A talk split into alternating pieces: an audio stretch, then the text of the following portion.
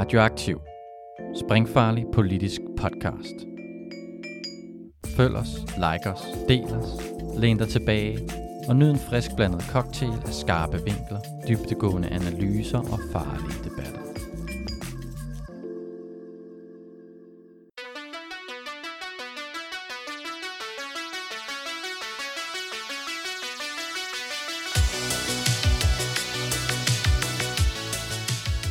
Velkommen til Tro, Håb og Klassekamp, Radioaktivs teologiske podcast, hvor vi fra venstre side af kirkebænken går til spørgsmål om teologi, politik, etik og forholdet mellem dem alle sammen.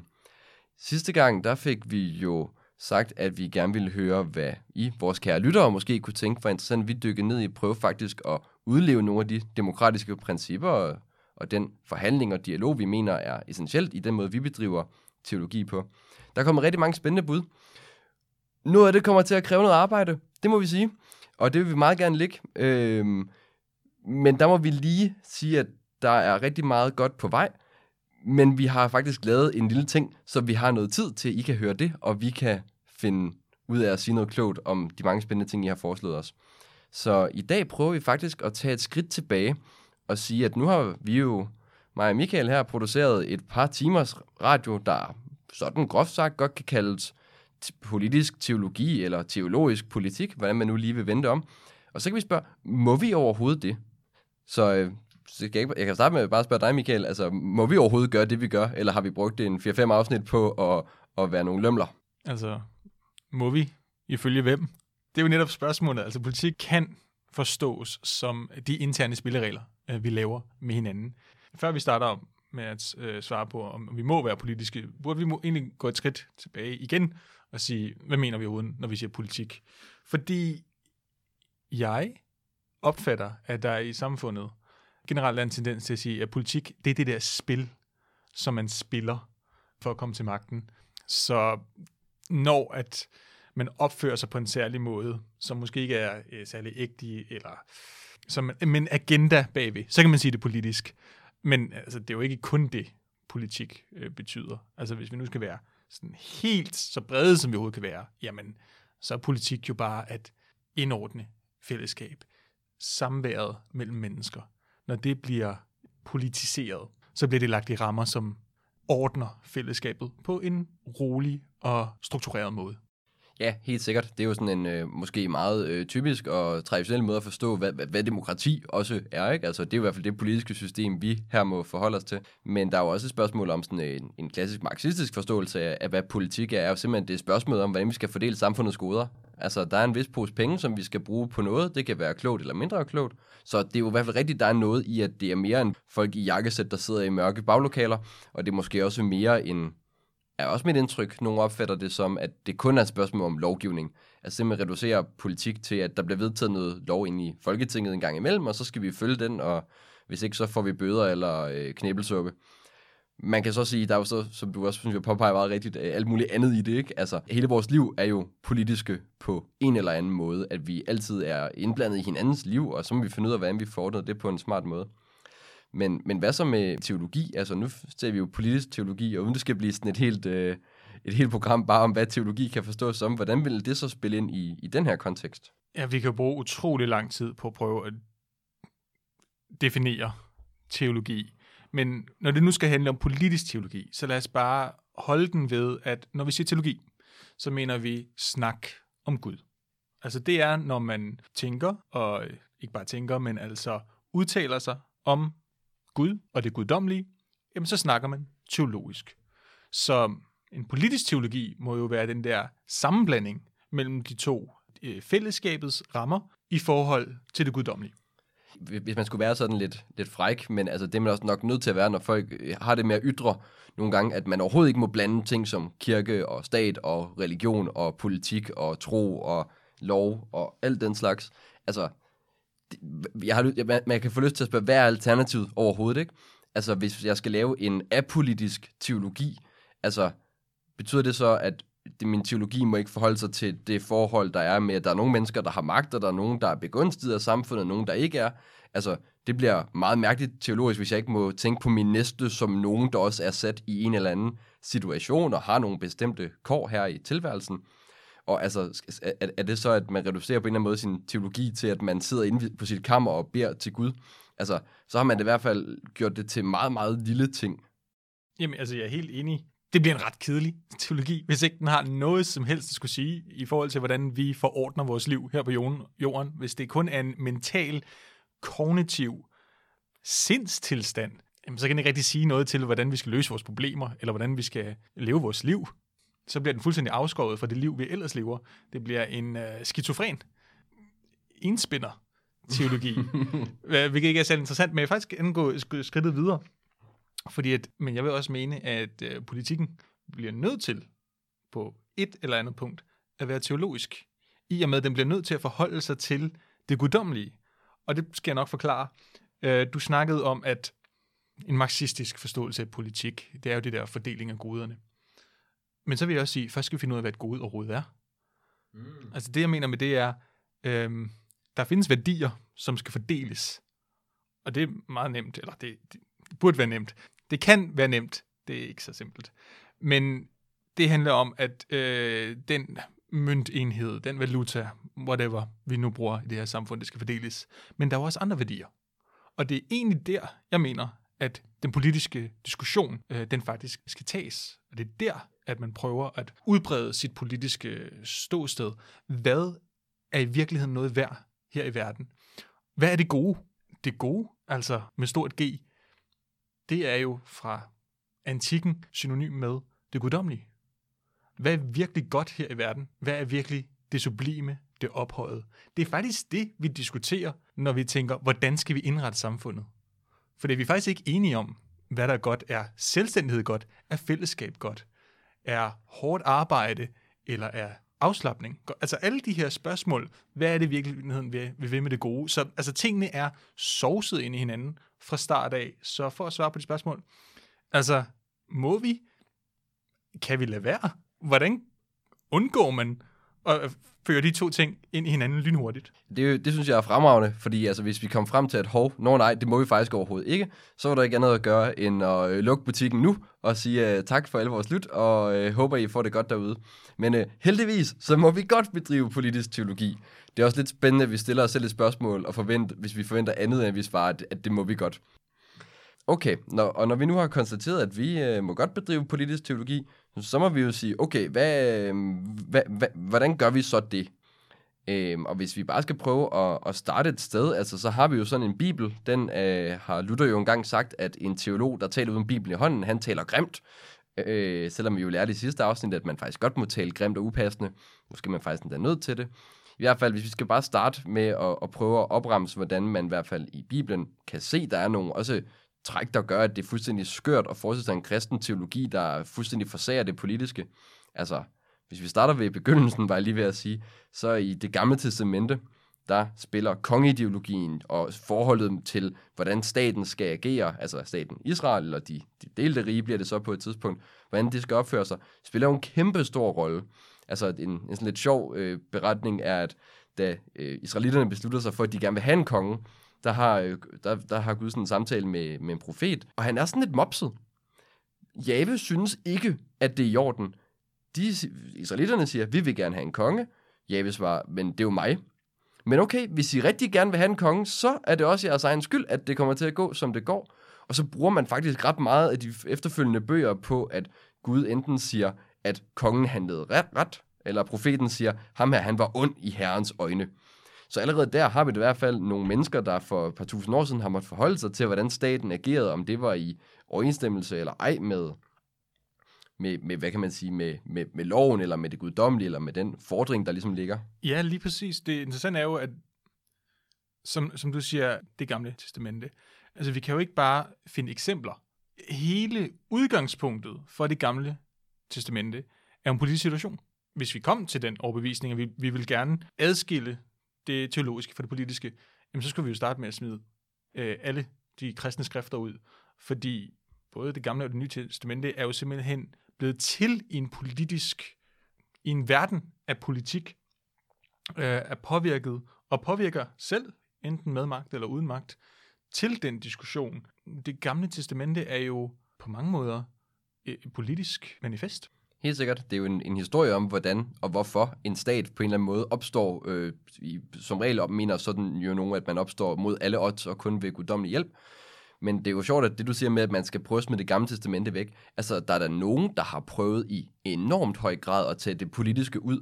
Altså, der er jo nogle skriftsteder i dag, som er dybt politiske i sin samtid, men som vi i dag opfatter som sådan nogle meget søde og føle-føle.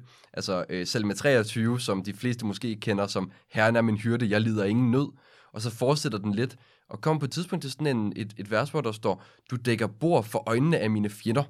Altså, der har vi simpelthen ikonografien, vi har billedsproget af et sejrsmåltid, som jo må implicere, at Gud har hjulpet, i det her tilfælde af den tilskrevet kong David, som jo i det gamle testamente bliver set som sådan ideal kongen, at Gud har hjulpet kong David med at nedkæmpe sine fjender, og nu kan han sidde og spise, mens de skal kigge på ham og ligge og bøje sig i støvet, eller hvad der nu foregår. Altså, der er, og altså, sådan er der alle mulige andre eksempler, altså alle de ting, der står om visdom, som jo er et, et ord, vi, vi godt kan lide, det er sådan noget, filosofien har det rigtig godt med, der jo betyder kærlighed til visdom. Men i det gamle testamente, der er visdommen intimt forbundet med kongemagten. Det er jo simpelthen visdommen, der er en gave fra Gud, der betinger, at kongen overhovedet kan regere retfærdigt.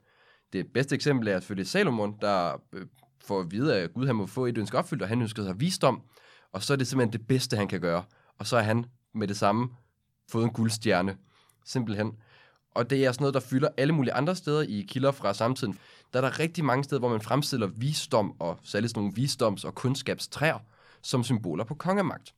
Så det, igen, det fylder i hele den måde, man tænker, hvorfor at man kan have en stat, der skulle hedde Israel, som jo selvfølgelig er noget andet end den, der blev oprettet i 1945.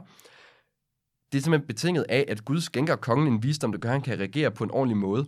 Så hvis man vil tage det ud, så har vi kastet både hele visdomslitteraturen væk, vi kan også kaste alle kongebøgerne væk, vi kan for så vidt også kaste alle de profeter væk, der har noget som helst samfundskritik, som er snart sagt dem alle sammen. Altså, hele det her drama med Israel som nation, der øh, på det ene eller andet tidspunkt bliver invaderet eller smadret, alt efter om Gud er til stede eller ikke er, fordi man har handlet træls mod ham, er jo et politisk drama, der kører op og ned og ligner det rene House of Cards nogle gange, eller Game of Thrones, eller hvad sådan noget nu hedder. Politisk drama er et rigtig, rigtig godt ord, for det, det er jo, altså, jeg tror, det er ikke nogen øh, hemmelighed, at de her øh, fantasy-bøger omkring øh, de her riger, der, der kæmper mod hinanden, jamen selvfølgelig er de det påvirket af øh, Gamle Testamentets øh, brug af, af billeder og metaforer og direkte narrativer. Og det er jo sjovt, når jeg siger sjovt, så mener jeg faktisk tragikomisk, hvordan meget af den fromme litteratur, som ønsker at give noget til mennesker, en eller anden form for trøst eller opmundring, øh, hvordan det bliver plukket ud af det gamle testamente, og dermed fuldstændig mister sin kontekst, i stedet for at det er det her politiske drama, det er de her store magter, men så bliver det sådan noget øh, individualistisk, Gud er med dig, og ser, hvordan det går med dig ene menneske, øh, og derfor kan du sove trygt om natten. Det, det bliver helt fjernet fra sin oprindelige kontekst. Det bliver til et helt andet budskab, og dermed mister man fuldstændig syn for, altså det her, det er budskabet til et folk. Hvis vi tager Moseloven, det handler ikke bare om, hvordan du som enkel person lever rigtigt. Vi kan godt kalde det, det politiske, de politiske regler, fordi det er fællesskabets regler om, hvordan vi lever i den her nation, som det her folk, som den her stamme, sammen. Det er vores lov. Det kan man altså ikke forstå uden at snakke om det som politiske lov. Okay, fint, fint. Så øh, vi kommer frem til Gamle Testamente, men det er også noget, som, øh, kan man sige, som kristen teolog har man også nogle gange en vis licens til at være sådan lidt lemfældig med det. Men okay, vi er på det rene, at det Gamle Testamente, det er noget med politik. Det fylder rigtig meget. Og det er noget med et nationalt epos og et politisk drama og sådan noget. Så fint. Men øh, altså, hvad som ham der Jesus? Altså, der, der må man da sige, der er der også øh, nogle ting, han siger, som i dag bliver udlagt som øh, sådan en, at man skal trække sig tilbage fra verden. Man skal ikke lade sig være bekymret over, hvordan det nu går med det politiske. Verden går jo altid sin skæve gang, og der er jo løftet om hver enkelts frelse, og hvis du bare tror, ikke Michael, hvis du nu bare tror på Jesus, så kan du faktisk glemme alle de kvaler, der er. Så altså, kan man sige, Nytestamentet rummer der så, altså, kunne nogen jo mene, noget andet, altså hvor det politiske overhovedet ikke fylder så meget. Det kunne man sagtens mene på overfladen. Kunne det godt se ud som om, at der ikke er de samme store politiske spændinger på spil. Men jeg vil faktisk våge at påstå, at Gamle Testamente og Nye Testamente er begge to politiske budskaber, bare på to forskellige måder. hvis jeg skal være meget, meget grov og dele det op, så er det gamle testamente forholdsvis skrevet af mennesker med politisk magt ind i en politisk situation, hvorimod det nye testamente er også skrevet ind i en politisk situation, men med mennesker uden politisk magt. Det vil sige, det er lige så politisk, det handler bare om, hvem har magten. Og jeg tror, at på samme måde som meget af de tekster, som øh, bliver taget op i de gamle testamente, de fuldstændig mister deres, deres politiske kontekst, når vi bare ser det som et, et budskab til den enkelte. På samme måde gør det nye testamente. Og noget af det, der er gået tabt, det er jo, hvordan kristendommen startede som en modreaktion mod det herskende politiske klima. Det herskende politiske rige, altså romeriet. Rigtig mange af, af de titler, som Kristus får i den tidlige kristendom, er direkte taget fra, fra kejseren. Altså kejseren var øh, Gud. Gud er Gud. Øh, Guds søn, før Jesus var det. Den måde, øh, Jesus kommer til verden med en ledestjerne og, og tre vise mænd, er, er stjålet fra Augustus' øh, fødselsberetning. Det de kristne gør, er ikke at opfinde en helt ny måde at tale om det guddommelige. De 20 stjæler kejserens guddommelige titler og siger, nej, nej, nej, ikke ham der, der sidder i Rom på en, en guldtrone. Den her fattige tømmersøn fra Nazareth øh, af alle steder. Det er ham, der er verdens hersker. Det er ham, der er frelser. Det er ham, der er forløseren. Alle sammen titler, som øh, først handlede om, om kejseren. Altså selv sådan noget som tro, tro er et godt øh, luthersk øh, begreb, øh, som, som handler om den enkeltes forhold til Gud. Men i den græske tekst er det jo pistis. Pistis på det tidspunkt, hvor det bliver skrevet, handler først og fremmest om loyalitet. Loyalitet mod kejseren. Det handler ikke om, man tror på, at han findes. Det handler om, hvem er du lojal imod. Men øh, man kommer vel ikke udenom, at øh, der også er sådan noget, der handler om, at altså, hvor herre fra Jesus Kristus skulle vel dø på et kors for faktisk at altså, frelse os altså fra døden og synden og sådan noget. Altså er der ikke... Øh, altså, at, at, at, vil, du, vil, du, vil man gå så langt som at sige, at det kunne være et politisk budskab i den her kontekst? Jeg tror, at man mister forståelsen for, hvad de ord egentlig betyder, hvis man ikke forstår, hvordan de først blev brugt. Romeriet havde en fantastisk propagandamaskine, faktisk igennem mønter og igennem alle mulige inskriptioner, der blev sat ud i riget. Og det, de sagde, var, øh, den guddommelige kejser har skabt fred i hele verden gennem hans rige. Det de kristne gør, de siger, nej, nej, nej, det er ikke sådan, der bliver skabt fred gennem beherskelse, gennem imperie, gennem militær magt. Nej, nej, nej, det er ham, der blev slået ihjel af det her militærregime. Det er ham, der skaber fred i verden. Der, der, der er noget fantastisk fedt over et sådan brutalt ekspansionistisk militærregime, der som proklamerer at have skabt fred i hele verden. Der er nogen, der har påpeget, at alle krige nogensinde udkæmpet har jo altid været defensive krige. Der er aldrig nogen, der er gået til uprovokeret angreb på nogle andre. Det var der ikke nogen, der nogensinde kunne finde på. Men altså, nu, nu, nu siger du mønter. Og så kommer jeg med det samme til at tænke på, at der er sådan en lignelse, der tit bliver trukket frem som eksempel på, at Jesus faktisk selv siger, Jesus selv siger, Michael, at man kan ikke blande de to ting. Han siger jo, giv kejseren, hvad kejserens er, og Gud, hvad Guds er. Så altså, har vi ikke lige der beviset for, at Jesus selv siger, at, at ja, der er noget politisk og noget på jorden, og noget, vi slet ikke behøver forholde os til, og så er der det sande, det inderlige, det, øhm, det guddommelige, som er sin egen sfære, som kejseren ikke kan have magt over. Det er i hvert fald sådan, det tit bliver udlagt. Øh, giv kejserens, hvad kejserens er, bliver sådan en gå på arbejde mandag til fredag, og så gå i kirken om søndagen. Altså, du kan sagtens deltage i det civile liv, du skal bare også huske at betale noget til Gud. Du skal give noget af dig selv til det samfund, du er i, og det skal du også gøre til Gud.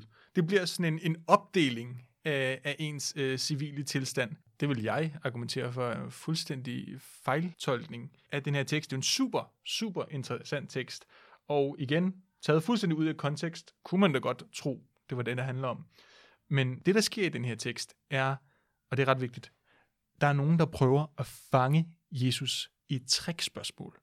Den skal man lige have med, ellers så tror jeg, man misforstår pointen her.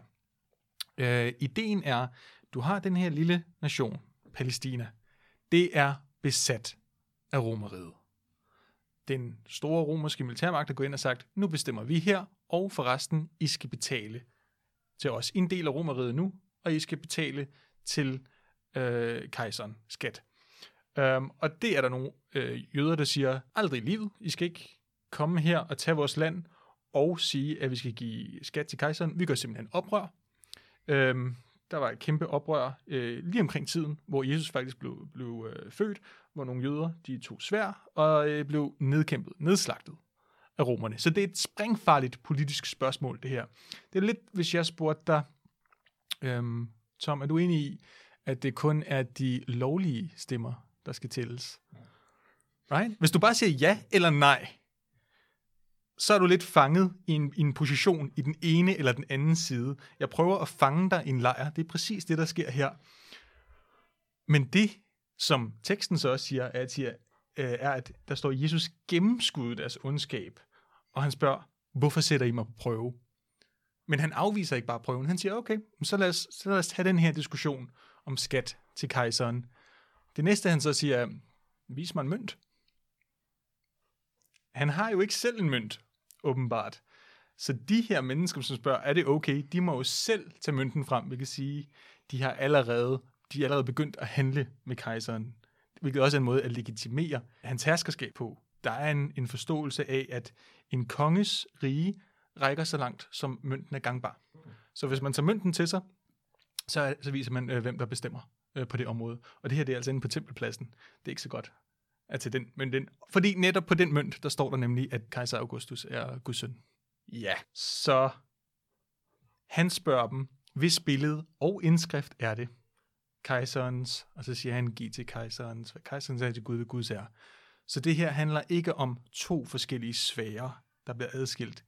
Det her handler om, i spørgsmålet om penge, jamen du kan da godt give dem tilbage, hvis du vil. Vi kan godt snakke om, hvad der egentlig kunne ligge i, i den formulering. Men der er et meget, meget større perspektiv på spil, hvor at det er en gammel øh, jødisk tanke er, at hvert menneske er skabt i Guds billede. Så mønten har kejserens billede, men du har Guds billede. Det vil sige, i den her lille samtale, eller i det her spørgsmål om skat, er der et meget, meget større perspektiv. Du skylder hele dit liv til Gud. Du kan ikke opgøre det på den måde. Man kan ikke lave to adskilte sfære. Der er en, en lille cirkel, der hedder skat, og så er der en meget, meget større cirkel, som, er, som rummer hele spørgsmål, alle spørgsmål, som hedder, øh, du tilhører Gud. Så, så man kan måske endda sige, at det, der foregår her, det er, at det er også det, der ligger i den her ondskab, det her trickspørgsmål, deres løgn og bedrag, at i virkeligheden, så det Jesus gør, det er at fange dem selv i at have taget kejseren med ind i Guds aller helligste, Guds egen bolig, som man jo har en forestilling om, at templet skulle være, og simpelthen i virkeligheden er viser, at det er dem, der er nogle forbandede hyklere, og at det er kejseren, der er den invasive magt, i stedet for den, der er verdens sande hersker. Ja, og de er i ledtog med kejseren. Problemet er, at Jesus er ved at blive alt for populær blandt folket. Så de skal prøve at finde en måde øhm, at få ham til at miste sin popularitet. Og det nemmeste at gøre det er at sige, at han, han samarbejder med, med romerne. Hvis de kan få ham til at gøre det, altså hvis de kan få ham til at sige, ja, du skal betale skat til kejseren, så er han ikke den her øh, oprører, som folket håber på, han er. Den her forløser. Eller hvis du kan få ham til at sige, nej, du skal absolut ikke øh, betale skat til kejseren, så kan man gøre ham til en direkte finde af det romerske øh, samfund. Øh, og så dermed få, få ham slået ihjel. Man prøver at fange ham på den ene eller den anden. Men det han jo viser er, at jamen, de har allerede mønterne. De er allerede ledet med kejseren. Det er ikke ham, der men altså, hvad kan jeg sige, bare, bare lige for at, at lige skulle runde, runde den del af, altså lykkedes dem jo faktisk også at få ham dømt som en, altså en forbryder, en fjende af romerne. Han bliver jo slået ihjel med en politisk straf på et tidspunkt.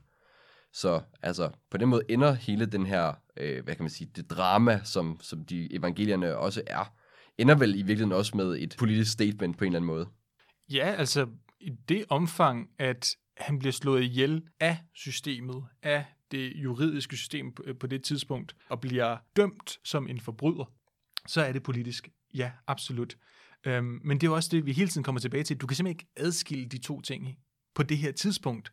Altså magt på jorden for 2000 år siden, det var politisk, og det var religiøst på samme tid.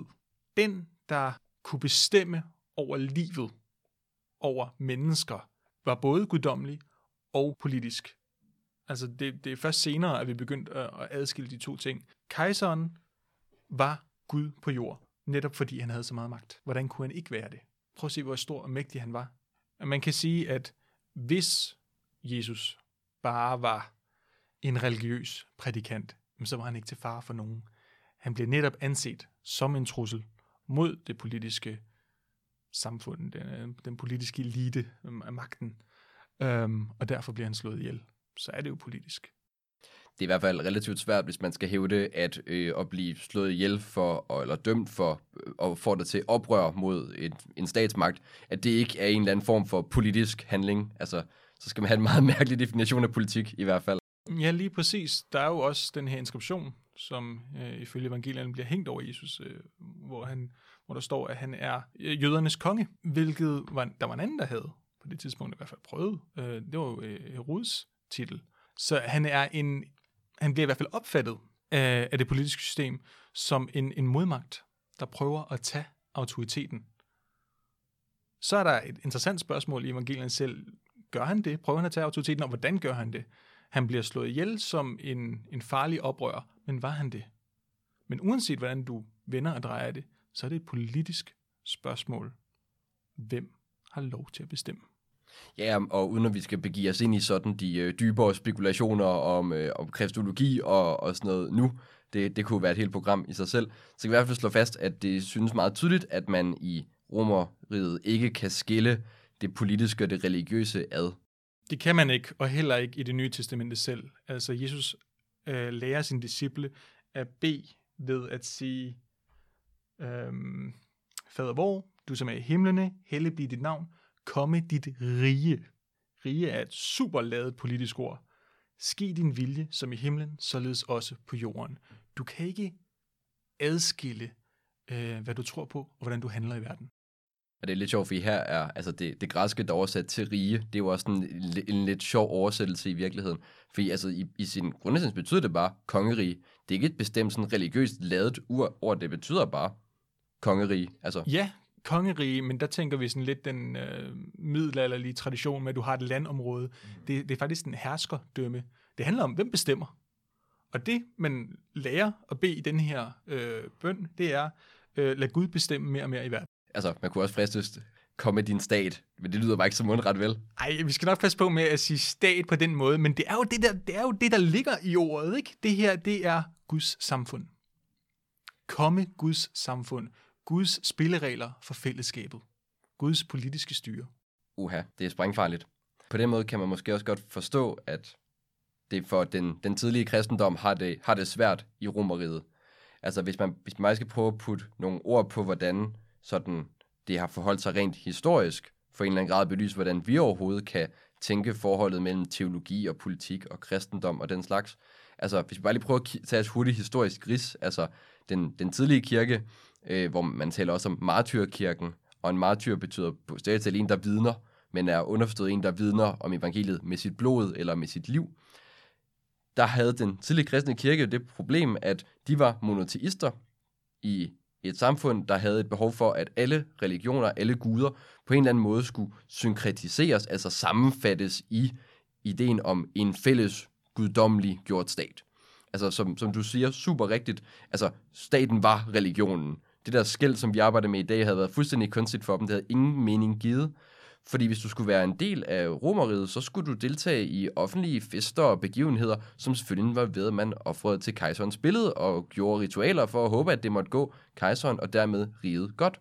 Fordi kejseren var både en gud, men også riget inkarneret i en guddom. Altså du har simpelthen den her idé om, at øh, selve kejserdømmet, kejseren og det guddommelige smelter sammen på sådan en lettere mystisk måde. Øhm, og problemet er, hvis du har nogle mennesker, der følger en, der måtte blive henrettet, der blev dømt som oprører, så er de måske ikke super meget indstillet på at ofre til den magt, der slog deres frelser ihjel. Og det er det, vi ser. Og grunden til, man, til at det er et stort problem, det er, at at deltage i de her religiøse fester er netop ikke bare religion. Det er måske, kan vi sammenligne det med, når vi taler om, at vi skal have en sammenhængskraft i samfundet. skal være noget, der får det til at fungere på tværs af øh, alle mulige skæld, som jo var meget, meget voldsom dengang, både etnisk og klassemæssigt på en, i en grad, vi nok knap kan forestille os i dag, så er man nødt til at have der kan binde det sammen. Og det var den her fælles øh, religiøse dyrkelse af, af romeriet. I det er sjovt at tænke på, hvordan religion i dag øh, er sådan en, en, en, um, ufarlig, ikke så... Altså, det er ikke noget, der, der får, får mennesker sådan rigtig op af, af stolene. Øhm, men man skal lige huske at tænke på, at kristendom for øh, det romerske samfund var sindssygt problematisk og mistænksom. For det, forestil dig, hvis det danske samfund henrettede en person, sagde, din, din forbrydelse er så slem, at nu skal du dø. Og så de mennesker, som fulgte personen før, de begyndte at samle sig, og de begyndte at huske på, hvad han havde sagt og hvad han havde gjort, og ønskede at leve som ham. Det er farligt. Ja, også fordi det spreder sig, ikke? Og det spreder sig til nogle mennesker, som man overhovedet ikke har tillid til. Der er sådan et fantastisk brev fra øh, Plinius den Yngre, hvor han anbefaler en eller anden anden statsmand, at hvis han vil vide, hvad de der kristne mener, fordi de er sådan lidt i tvivl om, hvad er det egentlig for nogle typer, og de er sådan lidt mærkelige. Han siger, hvis du skal vide, hvad de mener, så skal du ikke øh, altså, øh, afhøre der, de der mænd, som du har taget til fange. Du skal sætte dig ind i kvindernes og slavernes systuer, og så skal du bare lytte på, hvad de siger og høre. Fordi det er jo selvfølgelig kun sådan nogle undermålere, sådan nogle underbemidlede og dumme mennesker som kvinder og slavegjorte, der overhovedet kunne finde det der besnærende. Så vi begynder ligesom at kunne se allerede, at der er nogen, der tænker, oh shit, der er noget som... Der var en fyr, der blev henrettet, fordi han ansporede til noget oprør, og nu begynder de der masser af undertrykte mennesker lige så stille at begynde at sidde og viske og tiske om, hvad han har sagt og gjort. Altså, det er noget, man som statsmagt selvfølgelig tager alvorligt, fordi enhver dissens er jo selvfølgelig noget, vi er nødt til at slå ned på. Det er mærkeligt at tænke på, at kristendommen startede som forbrydernes og slavernes og de fattiges religion, dem som ingen politisk magt havde overhovedet. Man har næsten lyst til at spørge, hvordan kunne det gå så galt? Ja, hvis man skal sige, man kan sige, de første 300 år af kristendommens tilværelse, så der, der, der går det jo sådan set også i vores optik måske ganske godt. Men øh, i 313 har vi nok det, som mange opfatter som kristendommens afsynd, hvor kejser Konstantin han udsteder det såkaldte Milano-edikt. I første omgang så er det en tolerance. Det gør kristendommen lovlig. Kristendommen har ligesom spredt sig igennem imperiet og er blevet mere og mere populær, åbenbart også blandt militærfolk, og ender med, at Konstantin ligesom må erkende den. Han ligger på et tidspunkt og er i krig med en anden, der er kejser over en del af romeriet. Og det er forvirrende, at de har delt det op, og, og han ender så ligesom med at øh, tolerere kristendommen. Og det her, man måske kan tælle om kristendom, lige så stille begynder at forlåse sig med magthaverne, fordi når statsmagten og magten i det hele taget ikke konsekvent demonstrerer sin brutalitet og sin ondskab ved at forfølge og slå folk ihjel på de mest horrible måder i Colosseum med dyr og øh, brænde dem levende og sådan noget, så bliver det måske sværere at, at, at tale om statsmagten som sådan rigtig ond. Ikke? Altså nu har den måske angret det der, den gjorde med Jesus. Man kan sige, at det her ægteskab, som bliver begyndt her, det fuldbyrdes ligesom i 380, hvor vi får Thessaloniker i digtet, som bare et par 60 år senere gør, sta- gør kristendommen ikke bare til en tolereret religion, men til den eneste tilladte religion. Året efter holder man så et koncil, altså et kirkemøde, hvor øh, man skal finde ud af, hvad er det lige helt præcis, den her kristendom faktisk mener. Når vi har fået en religion, der skal sikre den samlingskraft, som tidligere følte sig truet af den, så er vi selvfølgelig nødt til at have en kejser, et imperium og en religion, der ikke begynder at diskutere med hinanden endeløst. Så de får ligesom at vide, at de skal afklare deres spørgsmål, og det kan kun gå for langsomt. Og straks derefter bliver det, sætter man jo selvfølgelig nogle holdninger inde og nogle holdninger ude. Og så er man på hvad der ligner et par 50 år, gået fra at være de forfulgte og undertryktes religion til at være en religion, der forfølger folk. Men tænker næsten tilbage på det første afsnit, øh, vi lavede, hvor vi diskuterede folkets opium, eller opium for folket. Altså på et tidspunkt, der bliver kristendommen virkelig et redskab på godt og ondt for magthaverne. Det bliver simpelthen magtens forlængede arm. Det er så der, hvor vi vil sige, det var det, der ødelagde religionen. Men for mange på det her tidspunkt var det jo selve øh, beviset for, at det var Guds egen sandhed.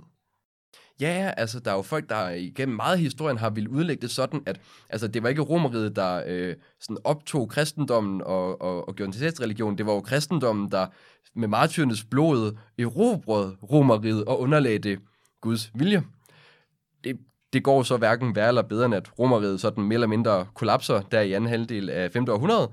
Men altså, sådan, så, så længe det var, så, øh, så er ægteskabet for så vidt lykkeligt. Øhm, og der har helt sikkert været mange gennem tiden, der har ment, at det viste, at kristendommen havde en særlig karakter eller magt eller nogle egenskaber til at, at, at overvinde al modstand. men, men den her såkaldte konstantinske vending, tror jeg, vi er en del, måske du og jeg inklusiv, der på en eller anden måde føler, at det er det, man stadigvæk, hvis man vil han tænke kristendom og teologi på en måde, der ikke legitimerer magten, men taler den midt imod og tager de undertrykte sag op og alvorligt, at så er det på en eller anden måde det her august, man stadigvæk slås med. Det er jo virkelig interessant. Du har denne her religiøse skikkelse, som bliver dræbt af et imperie, og så ender det med at blive den officielle religion for imperiet. Spørgsmålet er jo, er, er det en sejr, eller er det den ultimative underminering af selve budskabet? Man kan i hvert fald sige, at øh, hvis man har sejret, så kan man spørge, ja ja, man har vundet, men, men hvad kostede det så i, i processen, ikke? Mange har i hvert fald opfattet sådan, at man har solgt sin sjæl, og det er måske virkelig også tilbøjeligt til at synes, at det, det involverer jeg tror, vi vil nok mene, at det er starten på en lang række uhyreligheder, der udspiller sig igennem i hvert fald den europæiske historie, hvor man bruger et budskab om en politisk figur og nogle menneskers håb om at blive udfriet fra undertrykkelsen fra brutalt imperium, til selv at undertrykke nogle andre. Så jeg tror ikke, at jeg har lyst til at formulere det særlig meget som en sejr, men måske mere som noget, vi, vi stadigvæk slås med. Og man kan sige, det rejser så spørgsmålet om, hvordan man så har gjort det. Og altså, øh, det vil være interessant nok at gå igennem hele den historiske udvikling. Hvis vi bare skal, skal sige det ganske kort, så er der fra den konstantinske vending og op igennem romerigets fald og middelalderen, og efter reformationen er der forskellige sådan konstruktioner, hvor kirken og magten på en eller anden måde understøtter hinanden. Og man bruger kristendommen og teologien til at legitimere nogle fuldstændig forfærdelige ting. Der hvor det måske når sit sådan øh, klimaks, er der, hvor vi kan se, at der var folk også under Nazi-Tyskland, der simpelthen bruger Bibelen til at tale for, at man jo selvfølgelig bare skal lystre Hitlers regime. Der er sågar en, der prædiker over øh, det et skriftsted i Romerbrevet kapitel 13, tre dage før rigsdagen opløser sig selv og udnævner Hitler til absolut ene hersker. Jeg skulle lige til at sige, altså vi har snakket meget om, hvordan Jesus er denne her øh, øh, modpolitiske figur, øh, en, der udfordrer kejserens magt, og derved bliver en kritik af magt. Men det er da også ret nemt at dykke ned i sin bibel og finde steder, der kunne bruges til at prøve at retfærdiggøre, at staten får den her guddommelige magt. Ja, og øh, altså så sent som øh, her i forrige år var det jo Donald Trumps justitsminister, der brugte netop et af de her skriftsteder til at retfærdiggøre at sætte børn i buer. Øh, og hvis vi bare skal prøve at dykke lidt ned i det, fordi det er virkelig, hvis man skal have et sted i Bibelen, som måske virkelig giver os problemer, hvis vi mener, at vi skal lave både en politisk teologi, men også en teologi, der på de undertryktes vegne og i solidaritet med dem taler imod magt og undertrykkelse, så er det Romerbrevet kapitel 13. Og det, der står, det er, øh, at som nu, nogenlunde gengivet fra den danske oversættelse, at alle skal underordne sig under de myndigheder, som står over dem, for der findes ingen myndighed, som ikke er fra Gud, og de, som findes, er forordnet af Gud. Den, der sætter sig op imod dem, der har en myndighed, står derfor Guds ordning imod og vil pådrage sig dom. Det er jo ret alvorligt. Altså hvis man mener, at hvis man sætter sig imod de mennesker, der nu bestemmer over en, så sætter man sig imod Gud. Altså, hvordan kan man så lave en... Hvordan kan man på nogen måde kæmpe imod uretfær- uretfærdige styre. Ja, og altså, det, når, når man lige kigger på teksten, så kunne det jo godt se ud til, at den er i stand til at legitimere enhver form for magt og regime, der nogensinde kunne tænkes og eksistere, og siger, at når man altså magt gør ret, så hvis øh, man har vundet et valg og blevet kansler og har, og har tænkt sig med det her Polen og startet en racistisk udryddelseskrig, så er det jo åbenbart Guds vilje. Der, der tror jeg lige, man skal have med at for det første, så den læsning er, altså helt ærligt, så er den, den er så himmelstormende dum, at den er ny. Allerede Thomas Aquinas i 1200-tallet siger, at Nå, men det er jo åbenlyst, at det ikke kan forstås som at legitimere enhver magt. Altså han siger, at det kunne være, at man havde fået magten på uretfærdig vis, eller man brugte den uretfærdigt, og så gælder det selvfølgelig ikke. Men man må også tænke på, hvem er det, der har skrevet det? Det er jo Paulus. Og det er i første omgang i hvert fald øh, en mand uden politisk magt, som skal forholde sig til en, som vi har skitseret tidligere, brutal og meget, meget omsaggribende statsmagt. Altså, Jesus blev henrettet af den romerske overmagt, Og det samme gjorde Paulus. Altså han blev ikke korsfæstet, fordi han var romersk statsborger, og korsfæstelse var simpelthen så horribel en henrettelsesmetode, at øh, det gjorde man ikke mod øh, folk, der var romerske statsborgere. Han endte med at blive halshugget. Så hvis man laver den læsning, så siger man jo egentlig, at Paulus mener, at det styre, som halshugger ham, for at udbrede budskabet om, om Jesus Kristus, at det er forordnet af Gud. Det giver da heller ikke nogen mening. Nej, og der er også tidligere, hvor Paulus beretter jo også om, at han selv er stukket af fra myndighederne, fordi de gerne vil fængsle ham for at gå og udbrede evangeliet.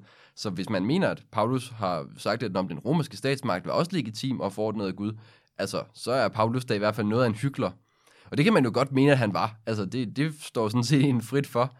Så begynder man at skulle overveje, hvor, hvor, hvor tungt skal man så tillægge hans ord, men, men okay. Men hvordan skal vi så forstå det? Fordi at, hvis det ikke handler om, at øh, magt er ret, og at man gør Gud til autoritet i verden, hvad betyder det så? Jamen altså, øhm, jeg tror, man skal se den udtalelse i lyset af, af to ting.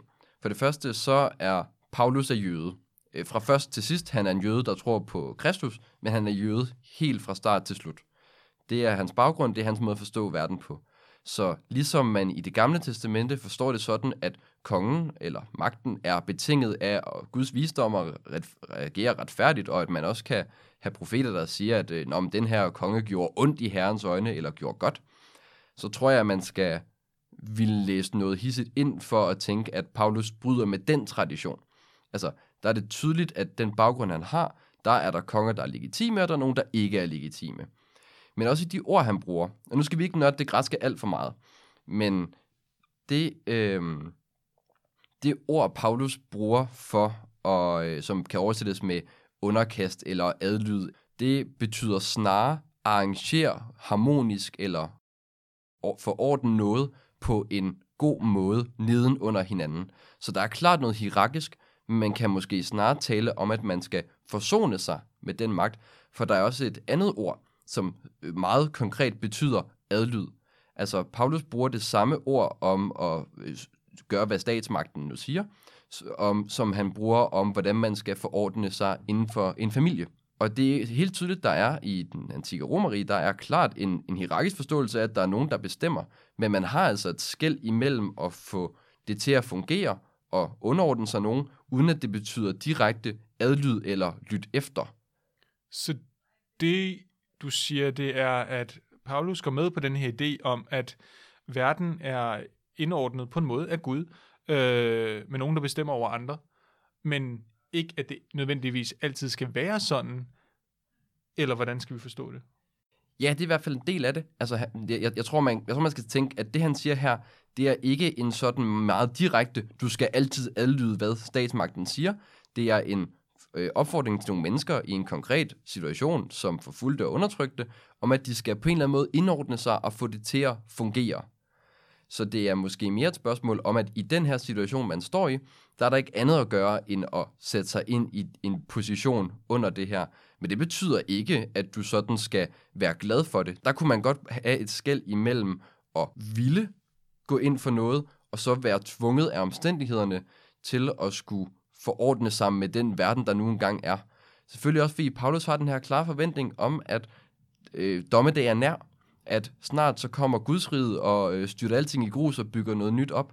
Og så er der måske heller ikke så meget grund til, at man skal tro, at man skal begynde at lave politisk reform. Men nu er der så gået 2.000 år, og vi må sige, at øh, altså, hvis, hvis dommedag er sket, så har vi i hvert fald ikke opdaget det endnu. Så på det område, der, der synes jeg i hvert fald, man er nødt til at modificere, at ud fra den kontekst, Paulus han taler ind i, at der er noget længerevarende ved forholdet til magten, end at bare vente på, at det bliver øh, omstyrtet? Kunne man måske, hmm, det kan godt være, at det her det er lidt langt ude, men lave en parallel mellem den måde, Paulus skriver til de her menigheder, som øh, er øh, undertrykte af en lang, langt større magt, og den måde, som øh, Martin Luther King, han snakker om, hvordan man gør oprør imod en øh, korrupt statsmagt, at det bliver nødt til at være en ikke-voldelig modstand. Fordi at hvis du går ud og laver balladegaden, hvis du brænder ting af, hvis du dræber folk, jamen så er du en forbryder. Og øh, så skal du ikke være overrasket over, øh, at du bliver straffet for det.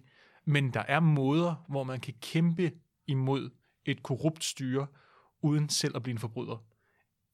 Eller hvad tænker du om det? Den læsning, synes jeg øh, helt klart sagtens, man, man kan lave, øh, uden at have tænkt det videre igennem, så synes jeg, det har noget på sig. Fordi det jo også vil tale i en meget konkret situation, at hvis man aktivt sætter sig op imod øh, den romerske statsmagt, at så kommer det ikke til at gå særlig godt. Altså der må man jo heller, behøver man heller ikke gøre fortidens mennesker til øh, mere blåede idealister, end, end de har været. Altså Paulus har da godt været klar over, at hvis man skulle på en eller anden måde få den her nye religion, den her nye gruppering inden for en allerede ret bitte religion til at overleve, at så er man nødt til at være bare en smule strategisk omkring, hvordan man øh, begår sig, så, og at man også skal på en eller anden måde repræsentere noget andet og noget mere. Og det er jo interessant, hvordan den tidlige kristne kirke kan allerede se, at der er sådan nogle øh, ting som at adoptere gadebørn, eller fodre de sultne, og øh, på en eller anden måde hjælpe de fattige. Så altså, og der taler Paulus om, at det skal man gøre for at vise Guds fællesskab, som selvfølgelig er et alternativ til det, vi ser i verden, som er det, der er under, hvad man sige, øh, kejserens herredømme, at man på den måde repræsenterer et alternativ, som er i høj grad er det samme som øh, Martin Luther King også taler om. Ikke? Øh, man kan ikke befri folk med de samme midler, som de bliver undertrykt med. Det er virkelig interessant, hvordan Paulus siger, at øh, man bliver ikke straffet uden grund. Men hvordan får vi det til at hænge sammen med, altså han, han prædiker, han er i gang med at udbrede budskabet om den korsfæstede, som netop blev henrettet øh, som en uskyldig. Er, er han, har han glemt sin egen teologi? Er han totalt naiv her? Eller, eller misforstår vi, øh, når han snakker en autoritet, der er indsat af Gud, og en, der misbruger sin magt? Det vil i hvert fald være øh, fra det jødiske udgangspunkt, som Paulus har, vil det give sindssygt god mening at tænke det sådan. Man kan også sige, at i forhold til, i forhold til at prædike den korsfæstede, som, som man kalder det, en forarvelse for fornuften, altså så er det jo ideen om, at hvis det overhovedet skal være konsekvent, så er der, det her måske mere et spørgsmål om, en legitim statsmagt ser sådan her ud. Det er en, der kun straffer forbrydere. Så man kunne også mene, at, og det er jo sådan noget, der er svært at forstå på skrift med 2.000 års afstand, man kunne spørge, om der er noget ironi i det. Altså, det vil være øh, en mulig læsning, at det simpelthen skriver sig ind i den her satire-karikatur-tradition. Også fordi det er smurt så tykt på. Altså, Paulus bruger en 3-4 vers efter det, jeg læste op, på bare basalt set at gentage det samme og man kunne med rette måske, og med en vis merit, mene, at han læser det med himmelvendte øjne, fordi det også er skrevet til at blive læst op, snarere end at blive læst og nærstuderet som tekst. Så jeg synes at man kunne overveje, om det her er Paulus, der taler om, hvordan statsmagten burde opføre sig til nogle mennesker, der er intimt bekendte med, hvordan den opfører sig, når den overhovedet ikke er særlig sød. Fordi selve ideen om, du kan sige til nogle mennesker, der bliver forfulgt, der formentlig kender nogen, der er blevet slået ihjel, at Nå, men de har jo måske også selv fortjent det, og det var jo også Guds straf af dem. Altså, det er jo så monstrøst, det er så horribelt at kunne sige til nogen, at der må være noget andet på spil. Og, og under alle omstændigheder, så er det i hvert fald, det er så enøjet, hvis man skulle tro, at der var nogen fornuftige mennesker, der vil sige, at enhver statsmagt er legitim. Når vi tænker på, Paulus selv er flygtet fra myndigheder, hans jødiske baggrund, hvor konger jævnligt bliver dømt ude eller inde, og på de mennesker, han taler til jeg vil godt lægge hovedet på blokken for, at det i hvert fald ikke skal forstås som en evig legitimering af enhver statsmagt. Og hvis man vil lave den læsning, så er man nødt til at have med, at Paulus er fuldstændig overbevist om, at verden går under inden for en overskuelig årrække. Og det er derfor måske mere skal forstås som en, som en måde at, at få folk til at holde lav profil, simpelthen. Altså det er en retorisk anbefaling, snarere end sådan en evigt guddommeligt mandat. Jeg synes, det er virkelig interessant, hvad du siger i forhold til ironi.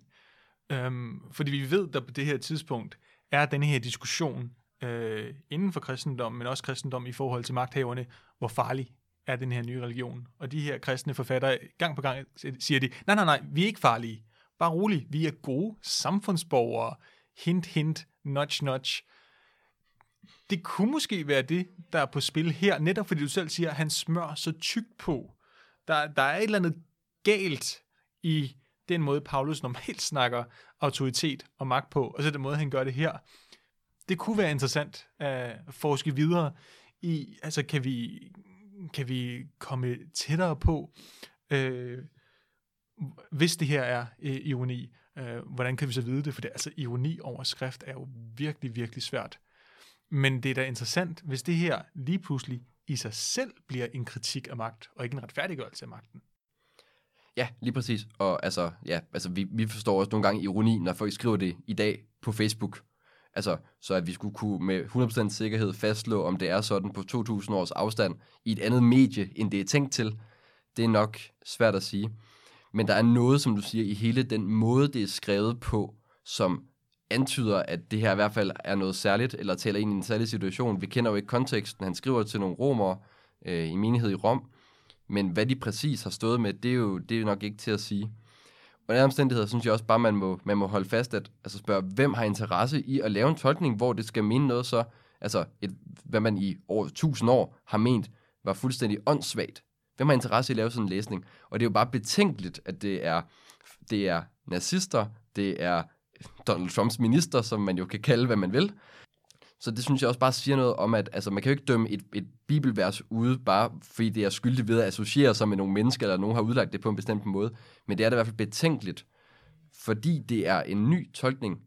Det er ikke noget, som vi finder stort udpræget sådan, i den måde, man gennem kirkefædrene, eller middelalderen, eller før det 20. århundrede, hvor vi ser nogle stater, der går fuldstændig græssat og begår nogle uhyreligheder på en skala, man nærmest ikke kan kunne forestille sig tidligere.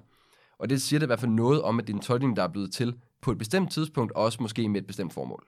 Jeg er fuldstændig enig med dig, men man kan også vende den om og sige, grunden til, at vi bruger så meget tid på det her, er, at altså, den sidder heller ikke godt med os, vel? Vi har jo ikke, altså, der er jo ikke noget, der bare er en øh, direkte læsning, men den, den måde, man kunne forstå det, som ordene bare i gåsetegn står på papiret, er jo ikke noget, vi har lyst til at støtte op om, fordi en politisk teologi er jo ikke en teologi, der retfærdiggør eller guddommeliggør magten, men netop er en kritik af magten. Så hvordan skal vi egentlig tænke denne her sammenblanding af det politiske og det teologiske? Er al teologi altid en kritik? Eller kan vi faktisk lave en konstruktiv politisk teologi? Sige, det er sådan her, vi ønsker at øh, samfundet skal, skal sættes op? Eller er det simpelthen for farligt i forhold til, det er for nemt at misbruge? Det er et godt spørgsmål. Fordi øh, hvis man overhovedet bygger et teologisk system og har nogle tolkninger af dogmerne, Bibelen, traditionen, som kan bruges til at legitimere noget, så er der altid faren for, at det bliver brugt til at legitimere noget andet. Når det så er sagt, altså, så vil jeg måske godt lægge hovedet på blokken for, at når, hvis, når jeg kigger, synes jeg, i min bibel og i, i traditionen, at så det budskab, der ligger, hvis man skal tale om et, et evangelium, et godt budskab til, til de undertrykte, om Guds solidaritet og kærlighed til dem, så er det, vi finder, et budskab om hvert enkelt menneskes uendelige værdi. Og spørgsmålet er så, hvordan hulen skal vi kunne respektere et menneske i en sådan grad, som vi kan læse om i Bibelen, at således elskede Gud verden, han gav sin enborne søn, og ikke en spur falder til jorden, så hvor meget mere er Gud fader, ikke med jer, og alle de her formuleringer, der understreger igen og igen menneskets ukrænkelig værdi. Der har jeg lyst til at sige, at det kan godt være, at Bibelen ikke udstikker nogle egentlige politiske retninger, men der er det i hvert fald nogle principper, som jeg synes, man kan bruge til at gardere sig imod, at det bliver helt vildt. Og jeg har lyst til at sige, at nå, altså, jeg vil jo mene, at socialisme er det, som nogen har vist mig, der er tættest på at behandle hvert menneske med noget, der minder om den kærlighed, det fortjener. Jeg vil sige, at du kan godt legitimere nogle ting og sige, at Nå, hvis dit mål er at lave en politik, der behandler mennesker, som om de bliver elsket, så må du fortælle mig, hvad er det så? Altså, det, det er jo sådan noget med, at vil jeg mene, folk ikke har materiel nød, at der er plads til at være den, man er, og sådan nogle ting.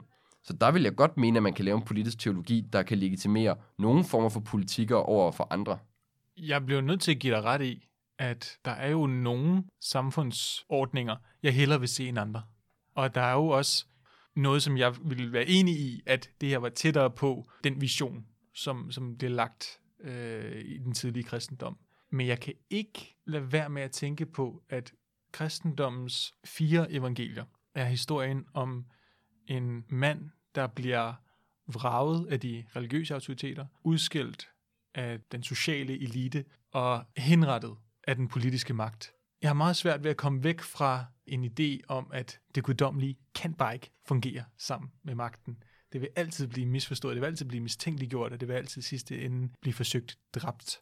Og det er der, det guddommelige ligger. Jeg, jeg har meget svært ved at droppe ideen med, at grunden til, at jeg tager det her, altså den politiske teologi, op fra et venstreorienteret syn, er som en kritik af, hvad jeg mener er en kapitalistisk dagsorden. Jeg tror, at grunden til, at rigtig mange teologer og præster gennem tiden har bekendt sig som socialister, er ikke fordi de mener, at socialismen er Guds eget budskab, men fordi det er den eneste reelle kritik, vi har af kapitalismen.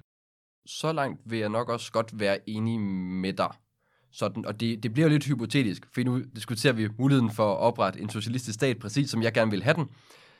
Når det så er sagt, så er jeg enig i, at, det, at, at der hvor vi står nu, der er det en kritik at den måde, som samfundet har været forvaltet på, om det har været feudalisme eller den kapitalistiske økonomi og produktionsmåde, vi ser nu, og det øh, såkaldt liberale demokrati, der følger med det, og alle dets øh, problemer. Men jeg kan også bare, jeg, jeg, jeg, kan ikke, jeg, jeg, jeg har svært ved at, sige, ved at se, hvordan man ikke, også når man kritiserer noget, så er der jo også, fordi man har en idé om noget, der er bedre. Og jeg er helt med på, at hvis man skulle lave en, et forsøg på et, et mere kristen politisk budskab, at så vil den formentlig involvere markant mindre magt. Men jeg synes også, man kan komme til at stå et sted, hvor man øh, både har en teologi eller en politik, der bliver så i godsøjne svag, at man ikke er i stand til at handle på de undertryktes vegne, når de selv ikke kan. Så der har jeg lyst til at sige, at hvis vi at, at, at der kan godt være et behov for, at vi kan legitimere en eller anden form for magt i nogle situationer, selvom jeg er helt enig i, at det er markant mindre end i dag. Spørgsmålet er så, om kristendom og den, den teologi, vi prøver at repræsentere, eller udfolde, eller tænke igennem, om den på nogen måde er forenlig med magten. Går vi til Bibelen og til både i Gamle og Nye Testamente, der ser vi jo trods alt Gud, der under tiden handler på de undertryktes vegne. Og jeg synes godt, man kan have det som et idealbillede, som man bedre kan legitimere med teologi og med kristendom end alt muligt andet. Det sjove er, at alle de her helbredelseshistorier, vi har, er jo bare den her person, der går rundt og helbreder på en måde, som vi overhovedet ikke kan efterabe.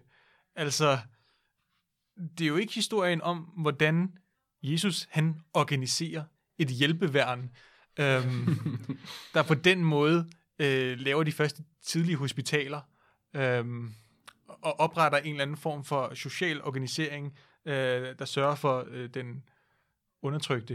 Det er jo ikke det, vi ser i første omgang. Men, vil jeg så sige, og det her kommer et kæmpe men, det er sjovt nok det, vi ser i kirkerne bagefter. Det skulle jeg lige til at indvende, at det er jo det folk fra den tidligste tid, de gør. Altså, de prøver simpelthen at gå i Kristi fodspor, ved at han siger, giv de, giv de sultne mad, godt, så må vi lave et suppekøkken, og så videre.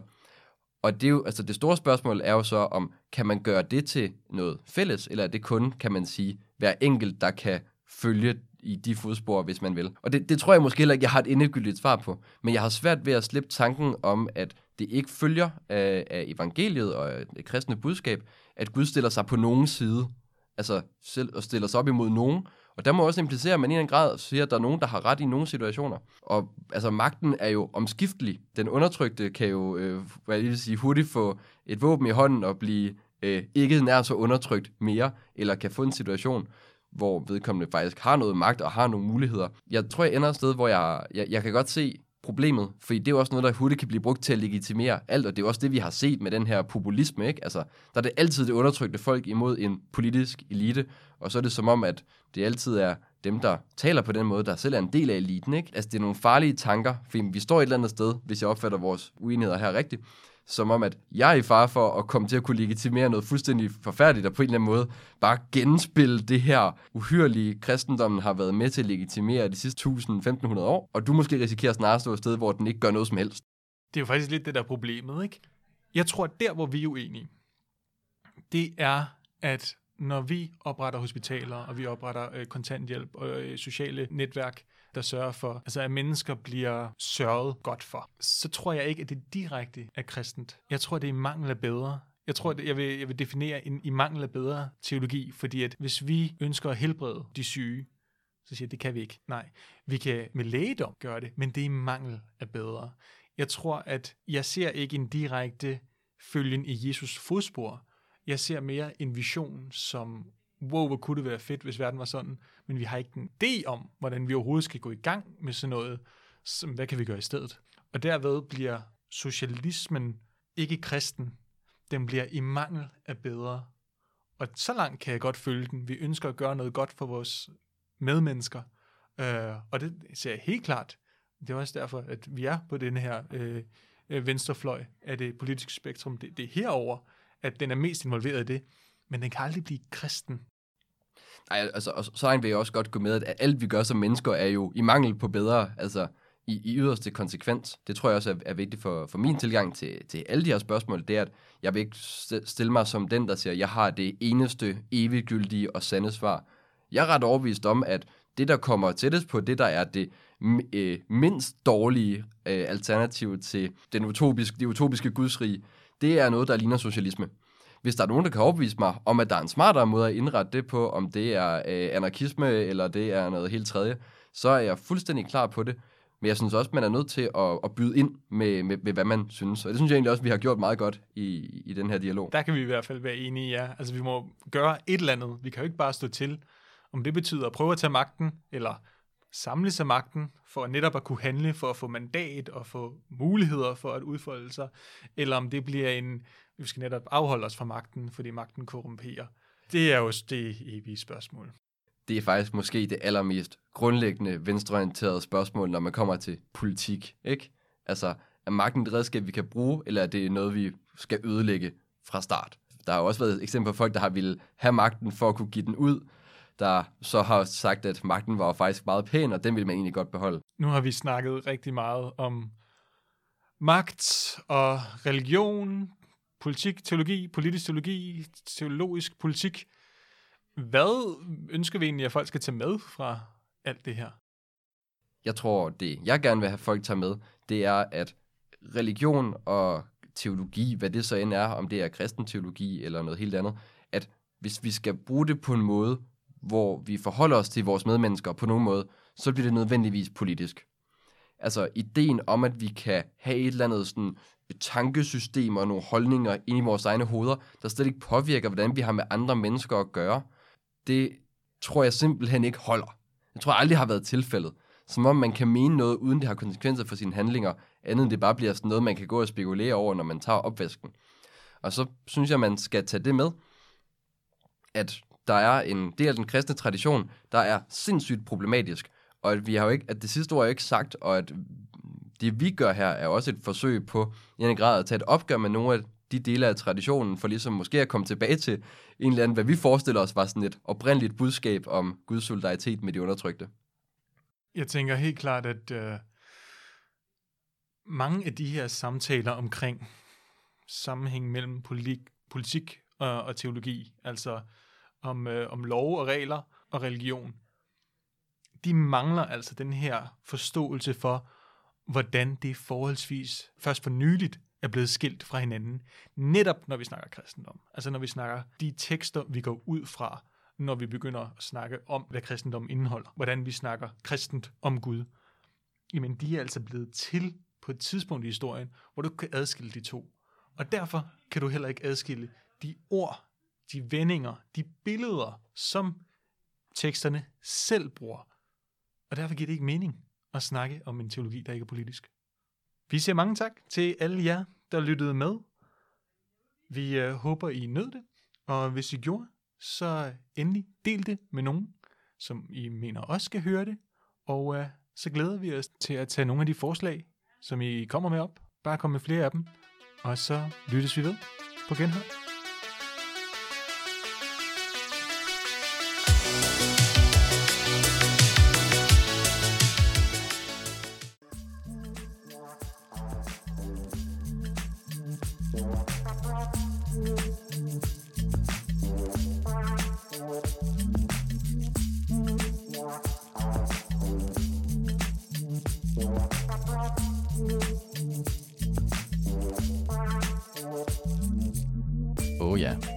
Smutter, husk nu lige at følge Radioaktiv.